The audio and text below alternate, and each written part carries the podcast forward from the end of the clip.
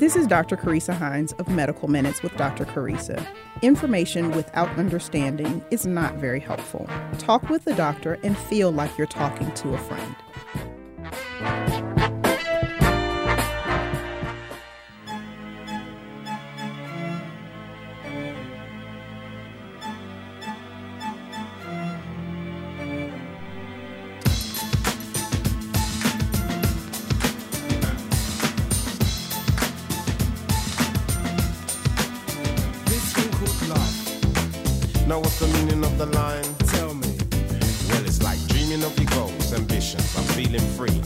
To achieve.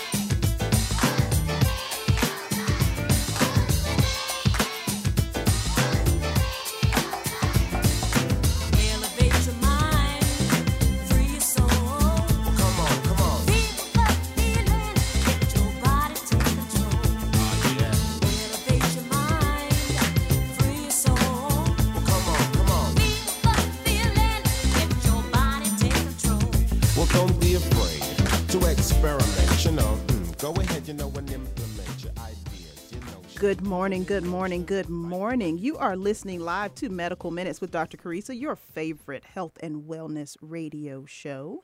I am your willing and able host today, Dr. Carissa. We are going to do something a little bit different today. We have a guest here, and so um, we're going to change our order up, right? Because we have to be uh, flexible and accommodating here. So, shout out to my number one fan. Hello, Mom. I hope you are having the most terrific morning today. Oh, but before I forget, top of the morning to you. Today is St. Patrick's Day, and we'll get into uh, St. Patrick's Day, St. Patty's Day uh, today. As you can see, for those of you who are um, live on our Facebook stream, I am wearing my green today because I remember when I was a kid, you always had to have your green on so you didn't get pinched or or something like that. But no pinches for me today. I am I am wearing my green. All righty. As we do every Thursday, we are going to do our shout outs, but we're going to do them a little bit differently today. Shout out to all of our Medical Minutes family in Virginia, North Carolina, South Carolina, Florida, Arizona, Mississippi, Texas, Washington State, Washington, D.C., Nevada, Alabama, Maryland, and the country of Belize.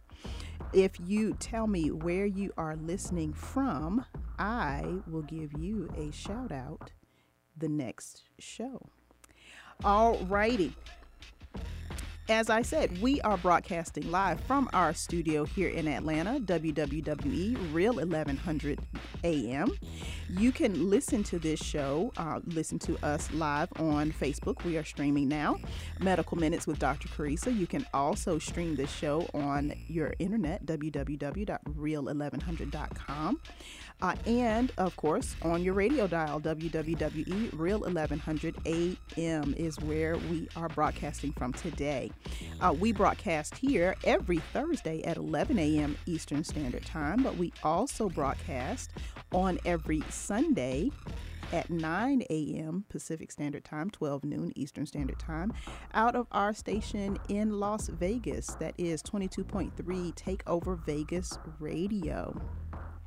Please follow us on social media. We are um, Medical Minutes with Dr. Carissa on social. And thank you. I see we have a Facebook uh, listener, Luck of the Irish to you. Thank you. Top of the morning to you. All righty. So, for our uh, COVID update, I don't have any numbers for you. I didn't prepare any numbers for you. I think I'm trying to uh, transition out of um, just giving the count. So, but maybe I'll post something on our, on our Facebook page. Maybe I'll put the counter up there and we can keep track of it that way. Um, but of course, as you all know, um, you know, there are um, several um, mask restrictions that are being loosened all over this country and all over the world.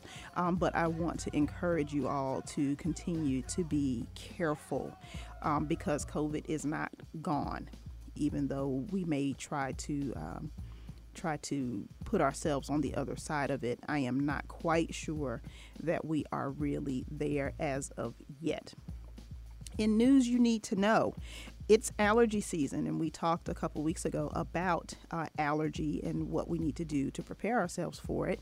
Um, but I wanted to take this time to remind you that um, COVID 19 disease and allergy uh, or seasonal allergies or allergic rhinitis, as it is, as it is called, uh, share some similar symptoms. So, cough, sneezing, uh, runny nose, for example. So, how can you tell the difference? Well, fever is going to be one of the major things that you're going to notice. So, seasonal rhinitis or seasonal allergies um, will not have fever, um, not not ever. Okay, and that is not a part of the the allergic uh, cascade there. Also, over the last two weeks, uh, COVID cases have been on the rise across the European Union, uh, with a subsequent increase in hospitalizations as well. Uh, next, the BA.2 subvariant of Omicron, which is about 30% more transmissible. Um, but so far, we are not seeing where it is causing um, more deaths or more hospitalizations. Um, is now accounting for about 30% of new cases. Uh, and lastly, in news you need to know, according to a new report in Forbes, and I found this just really scary, and you should be alarmed as well. About 75% of healthcare workers may leave the industry by the year 2025. So, three years from now, we may see a reduction of 75% of our current healthcare workers, and that's across all aspects of healthcare. Uh, they talked to several uh, doctors, nurses, pharmacists, um, all of the technicians uh, that that are a part of, of your healthcare system and your healthcare process when you go into the hospital. Um, and you know they are leaving. Uh, you know, of course, we know the COVID pandemic highlighted um, the burnout that is happening in healthcare, and in many ways made that burnout uh, worse. Where you know there are very many, and I know um, several of my colleagues who um, have decided to pivot uh, to to something else, either within the healthcare industry or leaving the industry all in together. So, you know, of course, when we talk about the scarcity um, of healthcare, particularly in some remote areas, um, you know, that scarcity is only going to be exacerbated if we do have this mass exodus that is predicted according to this study. Now, with the study, they only surveyed about 3,000 healthcare workers. Um, and so, you know, it was just, you know, not when we talk about studies and we talk about sample size, um, you know, not a tremendous sample size um, there, um, but just the, the sentiments that were presented in the argument, uh, excuse me, in the article, um, you know, are pretty much across the board. At least, you know, they are um, common to conversations that I've had um, with my colleagues as well. So I think that that um, you know the sentiments that are expressed there are pretty much across the board um, there. Um, so you know that's something to think about. So we need to overhaul our healthcare system in terms of how we educate and bring in new healthcare workers across all of the the fields. They are not just doctors. Uh, you know, we need to talk about the work environment that we are subjecting our healthcare workers to and make some changes there as well. So, as I said, we're going to do something a little bit different today. Great.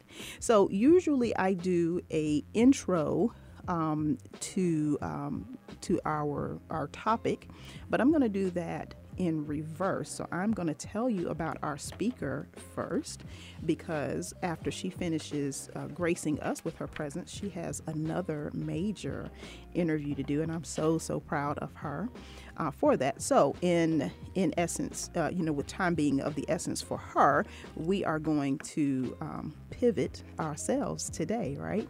So if you are um, streaming on Facebook, send me some stars, right? Um, and let me know what you think about the show and, and show the show some love if you don't mind. Alrighty, so today we are talking about making a life pivot right? And so I would love to introduce to you now our guest, my dear friend and, and classmate, Dr. Tiffany Tate Moore. Let me tell you a little bit about this phenomenal woman. Dr. Tate Moore is originally from Compton, California. She is a Christian, mother, servant, listener, and medical doctor who now resides in the Inland Empire and I'm going to have to ask her where that is because I need to know. Her interest in becoming a physician began when she was in middle school while volunteering with her church to help the homeless in Los Angeles. She saw people who were both hungry and sick and wanted to do more than serve food. She wanted to help them in a more meaningful way. With a love for science and math, she applied herself fully in school. This was not the easiest task as she had many distractions.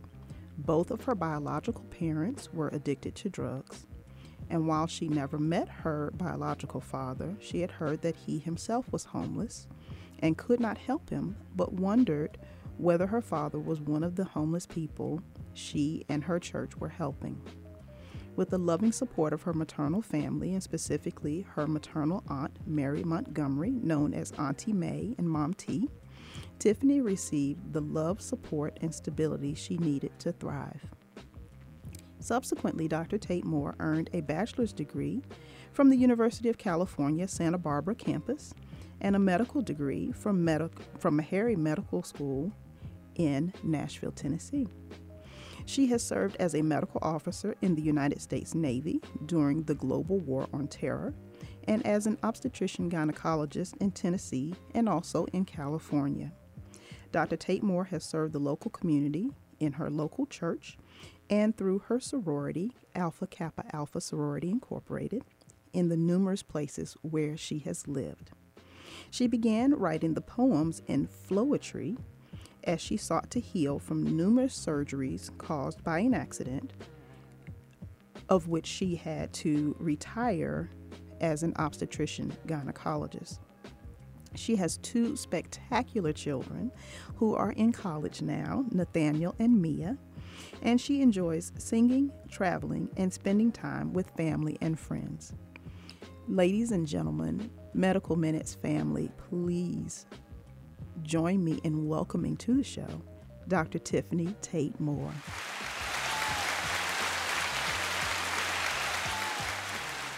Dr. Tate Moore.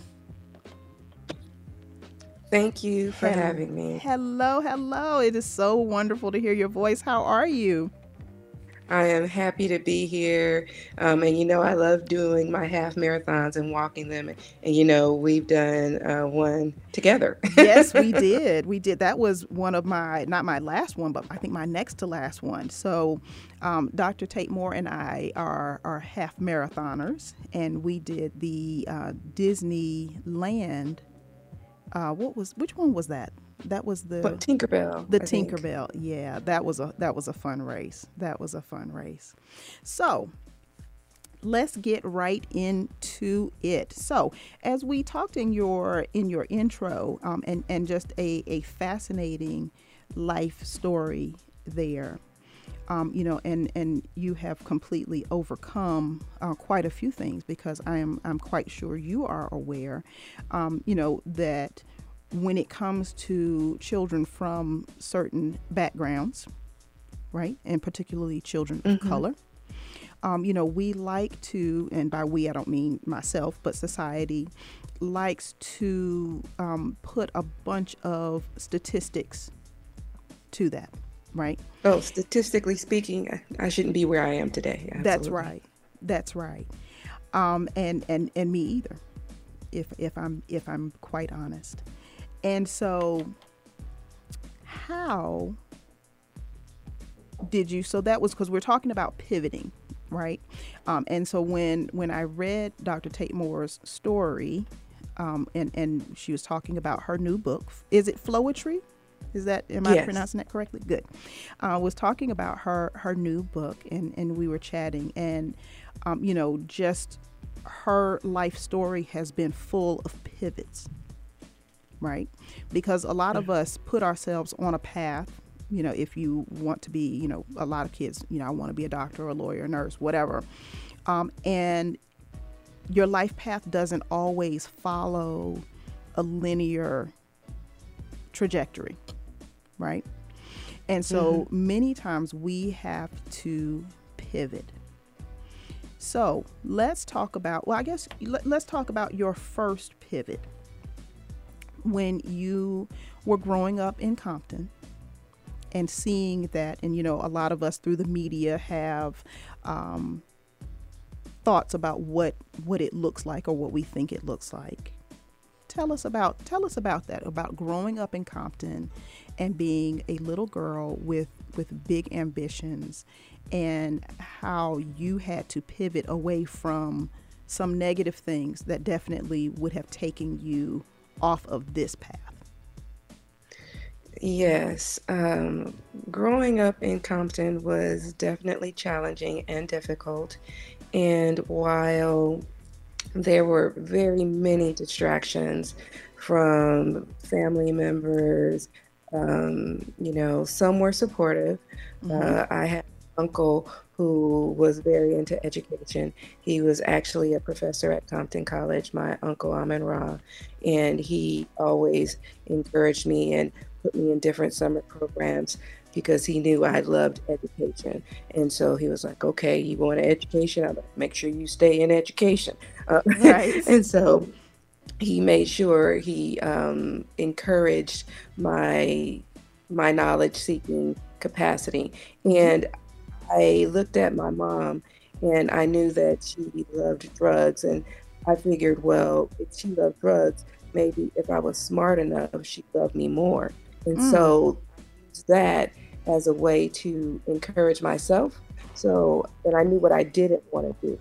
And Right. so, you know, I had cousins who would drink a little bit, you know, underage drinking, you know, and drugs. I wasn't into that because I saw how much it damaged my mother's life. Mhm. And so, because she was my mother's sister, I still spent time with her. And when she was on drugs, she would be verbally abusive, but I knew she loved me. But as a child, you know, I was like, well, maybe if I was good enough, Right. you know, and if I was better, she would love me more and she would stop doing drugs. So if I could be a better kid, you know, I could maybe change the situation. And it was something I was always striving for. And she was in and out of rehab constantly. And so I saw her and she taught me what resilience could look like. So I knew that if I never would give up, things could always get better. And so she was an example of determination Mhm. because she was determined to kick her habit no matter what, even though she kept kind of reverting back to the drugs, she never stopped and she never stopped trying. So as a child, I knew that I needed to keep trying. My aunt showed me what hard work was because she had two children of her own and she accepted me and she struggled. So Mhm. she showed me that I needed to struggle and struggle was okay.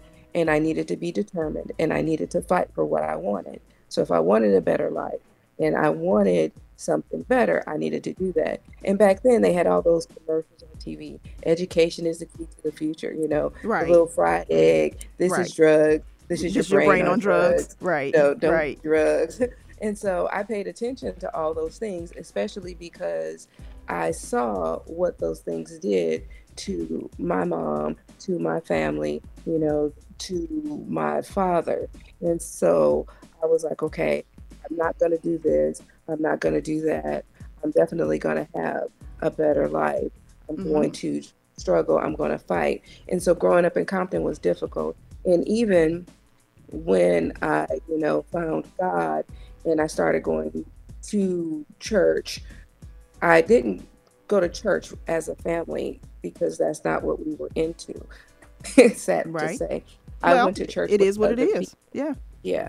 I went to church with other people. So a lot of my poems are about community and reaching out. And you never know how far that gentle gesture towards that extra child that your uh, friend brings home goes. Because I Mhm. was that extra child. Right. And so it, it really goes far. But, you know, I was at Bible study, at a home Bible study when I got shot in the drive by. So I wasn't doing anything bad when I got hit by My a, a goodness. drive-by shooting bullet. And I was in high school. And so growing up in Compton, you know, I always think of Langston Hughes' poem, Life for Me Ain't Been No Crystal Stair. Right. I have so many stories of the struggle and the plight. And I even remember one time when my mom showed up to pick me up. I was in elementary school. She was so wasted. She showed up with a boyfriend. They could barely walk from the car to the front door Mm. without falling. Yet they drove without getting stopped by the police. And my cousin Tasha, who was in junior high, not old enough to drive, I was crying because I didn't want to go. And she was the only one home with me. She drove us to their apartment. Their apartment was an hour away. My So they, she drove from LA to the valley. in junior high school. Yes. And so, I mean, I have that, that's what my upbringing was about. I mean, there was just so many stories, so many. I'm like, Yeah. my life could definitely be a, a significant, entertaining movie because it's just unbelievable. Right. Um, Right. so- It's it's one of those things because I'm sitting here like I've known you for 25 years. I did not know this. Yes. You and know- so God was like, Tiffany, you need to share your story because your story can help someone. It's time for you to speak up and to speak out. And, you know, I went through my surgeries after I fell and I injured my wrist. I had six surgeries over two years.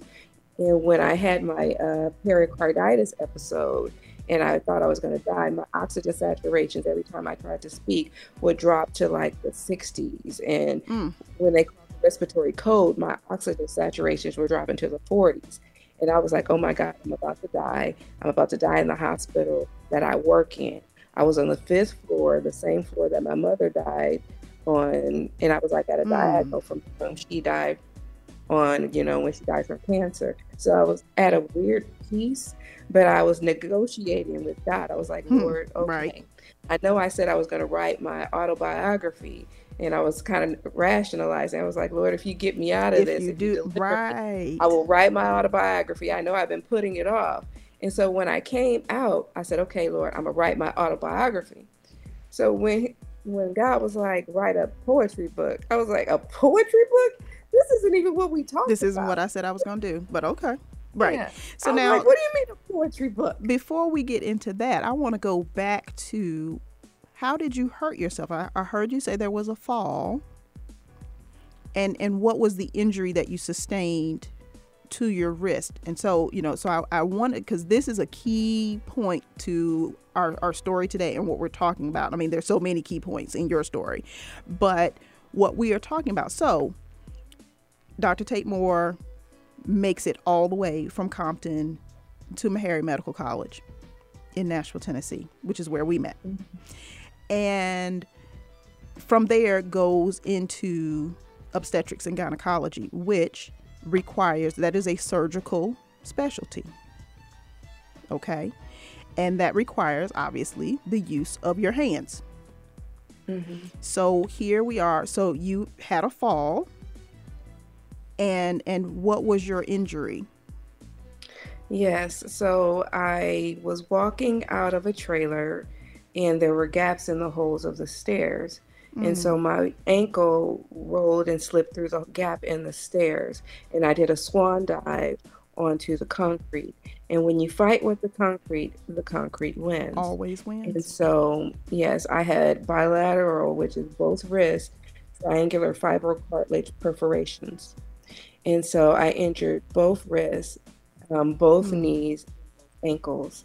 And so at one point, I had um, braces on all six joints. And for two My years, I was getting steroid shots. And the first time I received steroid shots in both of my wrists, I had, of course, a complication, and the skin and both of my wrists turned white. Um, and so Hmm. that's not good. So I didn't want to get those again.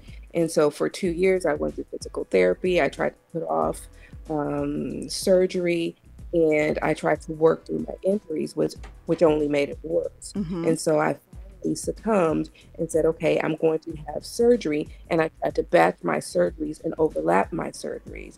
And then um, I usually usually you have surgery and you wait about six months or so before you have another one. Mhm. No, I tried to be a hard charger to minimize my time away from my patients and do my surgery three months, three months, three months to minimize my recovery time. And so I had my first knee surgery. Three months later, I had my second knee surgery. And then 10 days post-operatively, I ended up with post-operative pericarditis and ended up in the hospital, unable to breathe. And then I had my respiratory code. My God.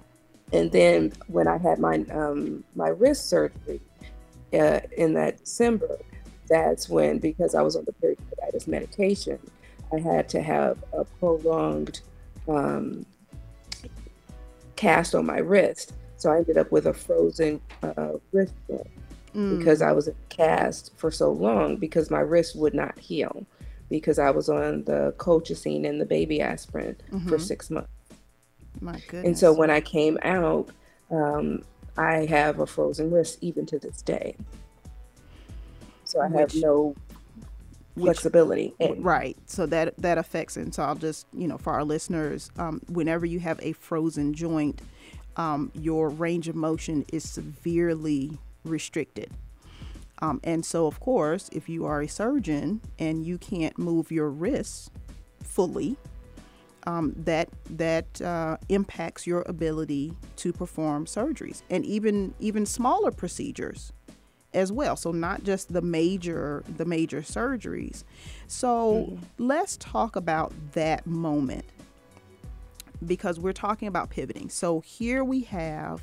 Um, you know, and this is what what when you were telling me all of this, you know, which I knew about your your knee and ankle surgery because I think when we were doing our half marathon, you had recently recovered from a surgery um, on on your knees and ankles.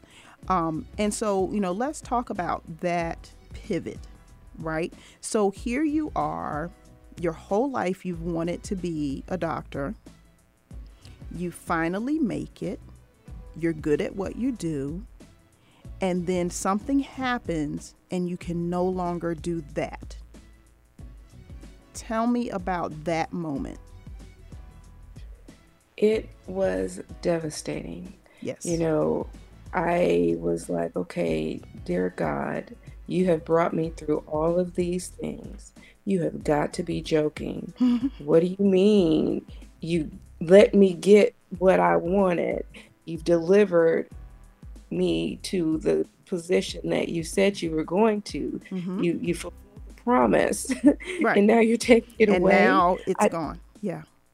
yeah poof i you know i had my job moment and i'm like i i don't i don't understand this does not compute and so um, i went into a depression i had a Mhm. crisis of faith i Mhm. didn't understand and so you know this was 2019 and i was medically retired and at the age of 44 and you know most people would have been like yay but i was like no Mm. wait Right. this is not what i had planned Right. I worked too hard for this. I made sacrifices for this. I missed holidays and time with my kids for this. Right. No, no, Right. and no. Well, and then that leaves the big question what do I do next? yes, Because and you're so still very young, you know, because you're, yeah, because, you know, we all joke about retiring at 40 and retiring at 50 and, and, you know, winning the lottery and chucking the deuces and all of that. We tease about all of that stuff, right? But the reality is that you were very young still and very still young even in your career right? Because most of us that mm-hmm. go into whatever career but particularly in medicine you know we we expect to give a good 20 or 30 years. And so mm-hmm. and you we want meaning. We want meaning to our lives. exactly.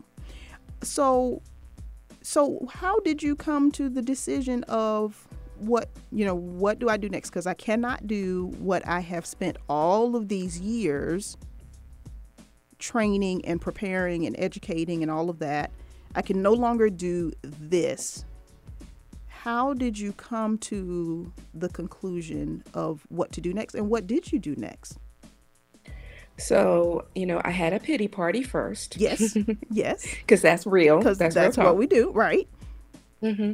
And so after I had my pity party, um, you know, I started to reflect on how good God has been throughout my life. And I started to write myself out of my depression.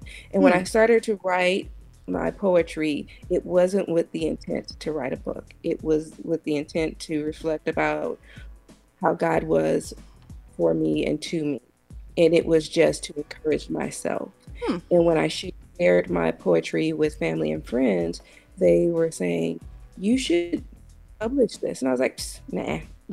Right. I don't think so. right because And, i'm, I'm a know, doctor so- i'm not I'm, I'm not i'm not this you know I, i'm a doctor Yes. hmm Yes. And so then I started having so many emotions, and there was so much going on with the Black Lives Matter movement and everything. So I started writing poetry about that too. So there's lots of poet, poems in there about, you know, political things, taxes, just different things I had emotions on. okay And people were like, you should submit this to a publisher. And I was like, mm. I was still like, no, I was still on the fence.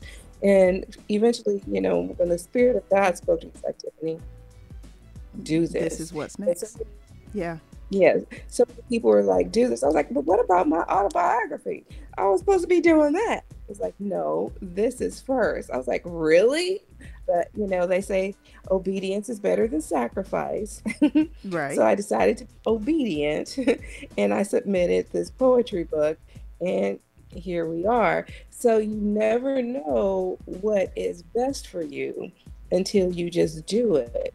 And Mhm. so it may seem like crazy talk, right but you know, just go with the flow. Well, but you know, and that's the thing is like the the whole thing. Like you have been saying quote unquote crazy stuff your whole life, Mm-hmm. right? Because you know you are a, a little girl in Compton. I want to be. I want to go to college. I want to be a doctor. All of that, you know, in in a certain environment and in a certain conversation, sounds crazy perhaps to the people that you're around at that point in time, right? Absolutely. Um, and so you know you have been saying, and that's the thing that I think that we lose sight of, particularly if you have um, have accomplished things that you wanted to accomplish when you were a child. You don't realize when you were a child because you know again I can I can say you know similarly when I would tell people I wanted to be a doctor, I had no doctors in my family. I had no idea how to do that. Right. And so when you don't have a roadmap and you and you make these these audacious statements, it sa- it can sound kind of crazy to some people, right? So, but but then these things, you know, through through God and and all of the things that He puts in our path, be it negative or positive, um, I think take all of those things as learning, uh, you know, learning learning bumps. Um, that these things happen right so you know but as we get older i think the the fear of loss and the fear of change that it, it sounds crazy to us because when you were a little girl when i was a little girl saying you know i want to be a doctor didn't sound crazy to me. Right? Didn't sound crazy to you but now here you are having to start over and having to pivot. It sounds crazy. Isn't that something how how we uh, don't have the belief of of a child anymore as we get older Absolutely. I think it's important for us to still remain hopeful. A lot of mm-hmm. times we let society rules kind of snuff out our dreams, and we don't let our dreams soar as much as we did when we were children. right But we should, you know, we faith completely should. substance of things hoped right for. right exactly so now let me ask you our last question because i know you have to scoot to another another engagement what advice would you give well two things how do we first of all how do we find Floetry? How do we get your your book? I can't wait to get my copy. By the way, You can purchase it on Barnes and Nobles, Amazon, uh, Apple iTunes, Kindle. It's available uh, hardcover, electronic book, anywhere where books are sold. awesome sauce, and I will put um, I have the cover art, and I will put that uh, on our Facebook page uh, shortly. And lastly, the last question: What advice would you give to someone who is at a moment where they have to they themselves have to pivot? I, I would say do not be afraid of change. Hmm. And do not be afraid if the change seems dramatic and strange. Because strange is okay. Mm-hmm. And exercise faith over fear. Mm. Because fear is the shackle that binds us. And sometimes we just need to push past the fear. Because fear holds us down and fear holds us back. I love But it. if we can push past the fear, we'll be okay. anything is possible. Dr. Tiffany Tate Moore, thank you so so much for joining us today and sharing your your story with us about pivoting uh, through a life challenge. We wish you all the best. Um, you know I love you, uh, and you know you too. are welcome. Thank you, my sister. You are welcome back any anytime you want to come back and share. Ladies and gentlemen, Dr. Tiffany Tate Moore. We'll be Thank you right having- back. You're welcome. Thank you. We'll be right back after a brief break. You're listening live to Medical Minutes with Dr. Carissa.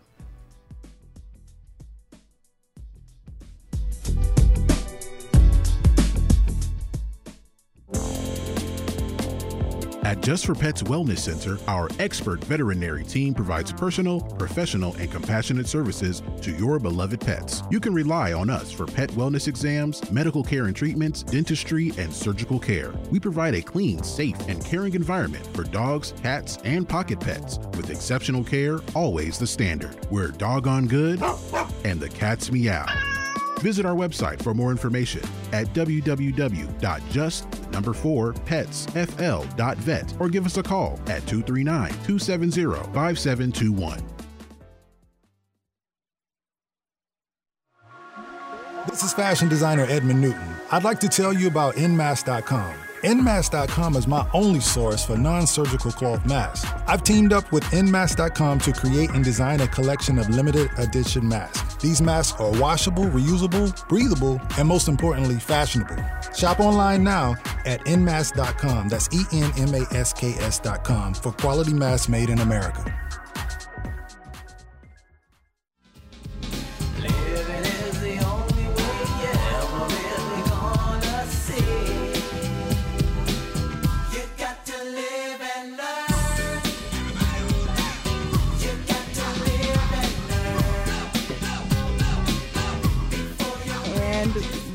Are back. Welcome back. Welcome back. If you are just tuning in, you are listening live to your favorite health and wellness radio show, Medical Minutes with Dr. Carissa. I am your host, Dr. Carissa.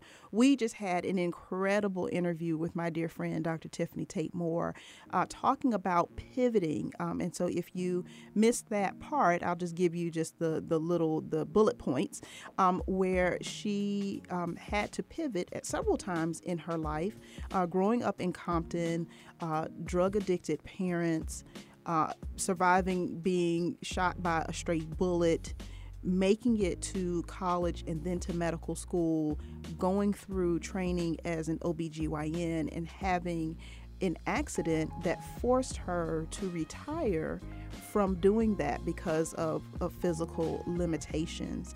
And now is thriving in her new or new life or new act, I guess I would say, in her second act or third act or fourth act as a best-selling poetress.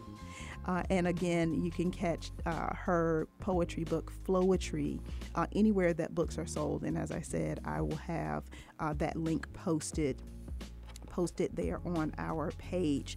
So, you know, today's show was all about pivoting, right? Um, and so, you know, I just wanted to just give a, a little bit in the time that we have left. So, pivots in life don't necessarily mean failure, right? They are opportunities for growth. And, you know, I tell people that I never lose, even if it looks like losing. I never lose and I never fail. Either I win or I learn. And I make my pivots, right? So, according to Eric Ries, a pivot is, quote, making a change in strategy without making a change in vision. So you ask yourself, right? How many of us are goal setting, no matter what that is? Goal setting in your personal life, goal setting with your health, goal setting with your employment, goal setting with your children, which I encourage you to do. Um, and and then if you are, if you do have a singular goal, and you put forth a plan, your plan A, what is your plan B, your plan C, your plan D, your plan E? You get where I'm going with that, right? Because, you know, the one thing that we can all reliably count on is change. And most of us don't like that, including yours truly, being a little bit honest with you all today, right? Transparency is my jam. So think upon all the changes, for example, in your workplace, right? So I'll give you a few the changes that I don't like, right? So when you get a new boss because you liked your old boss, or a director, or you didn't like your old boss and you get a new boss and you don't like them either, right? Or if they're implementation of new policies um, at your job.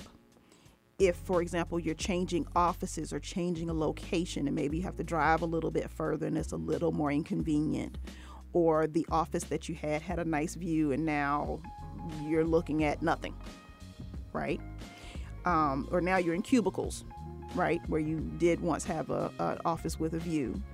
Or if there are new procedures, so I'll, I'll give you, I'll, I'll share again. Uh, in the case of doctors, whenever we have uh, implementation of a new EMR, which is the electronic medical record, and you have to learn a whole new system over again, and it's just like I didn't really like the old system, but I knew it, and now I have a new system that I I vow to hate right from the beginning, right?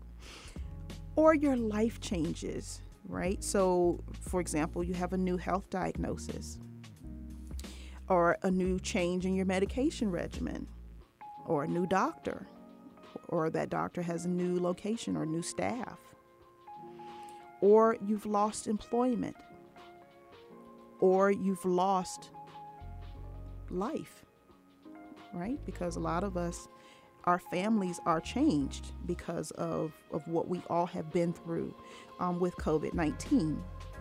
So, all of these situations have or will force us to pivot. So, how do we pivot with purpose? Right? Pivoting is a mindset that requires flexibility, it requires vision, and it requires strategy.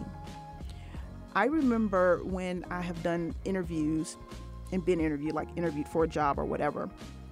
And the question that I absolutely would hate because I hadn't thought about it where do you see yourself in five years? That requires a vision and a strategy that, um, you know, when I was asked that question, I didn't have a, a solid answer. You know, I fluffed my way through it, right? Um, but I didn't have a, a solid this is what I believe in my core um, answer to that question.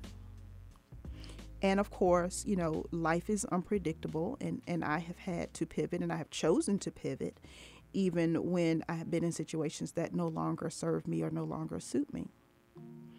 Um, but pivoting at random is is kind of scary, particularly if if finances are involved right? You got to always be prepared. You know, like like my grandma said, you know, I've told y'all this before. If you stay ready, you don't have to get ready. So, pivoting with purpose. Allow time for self-reflection and analysis. And do this on a consistent basis. So, either on a daily basis in a small way, or weekly or monthly, depending upon how you have uh, strategized your goals, right? And you can ask yourself the question is this working? And no matter what that is, is this job working for me? Is this relationship working for me? Is what I'm doing now, is this really working for me? Am I in a good place with this? And be honest with yourself, right? Because sometimes I think that self honesty is the hardest honesty to give because we all want to think of ourselves as absolutely fabulous, and you are, but perfect you are not, and neither am I, right? So, you know, in that imperfection is where we find those opportunities for growth, and that's okay. Be kind to yourself, give yourself grace. As I said before, pivoting is not failing. So sometimes, like, I don't sail, but here is an analogy. Sometimes you have to adjust your sails because you cannot change the direction of the wind. Right? So you control the things that you can control.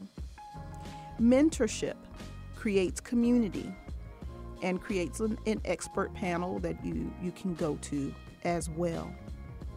Trust yourself and have discernment not all change is necessarily bad, and not all change is necessarily good.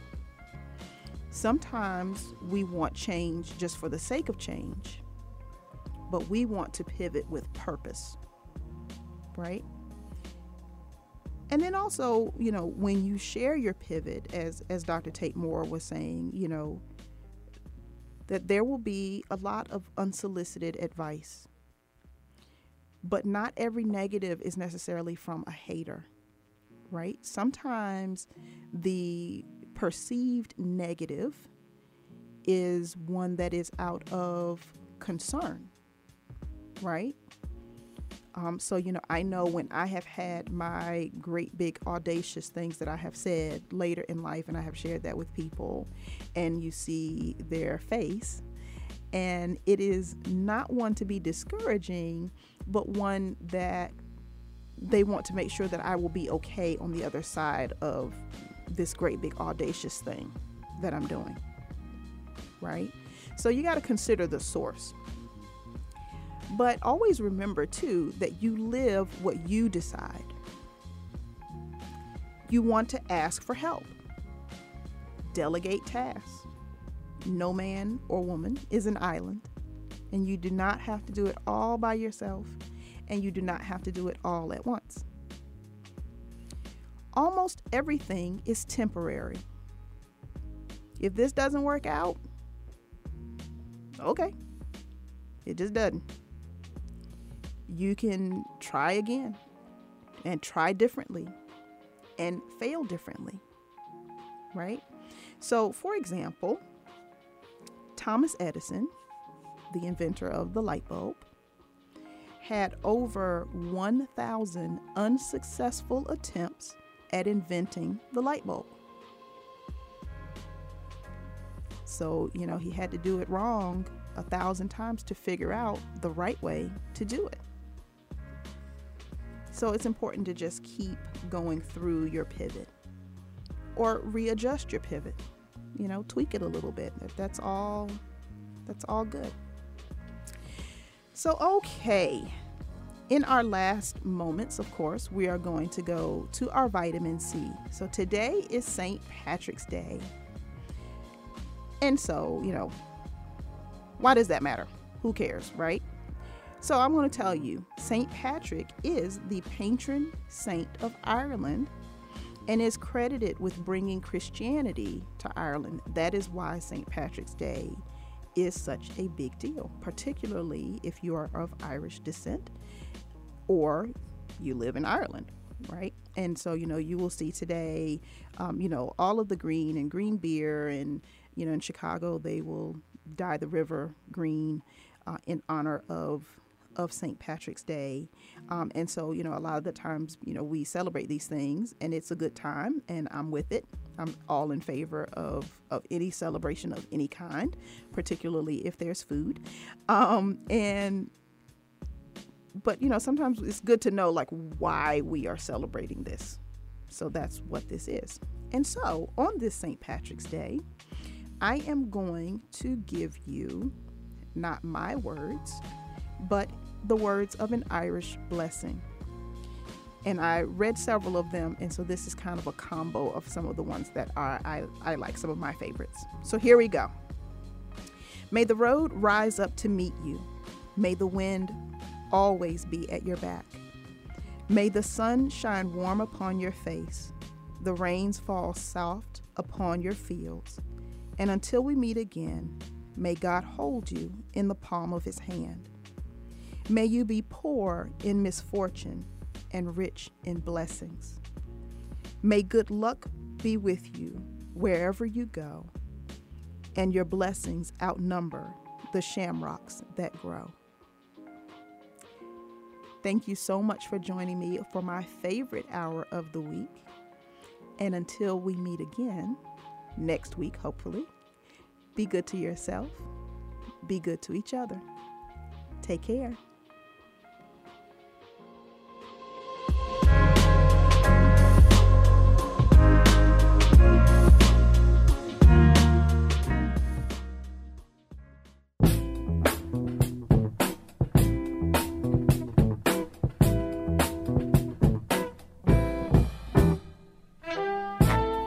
This is Dr. Carissa. Thanks for joining me this week on Medical Minutes with Dr. Carissa. Join me next week for more comfortable yet in depth conversation. Have a great week.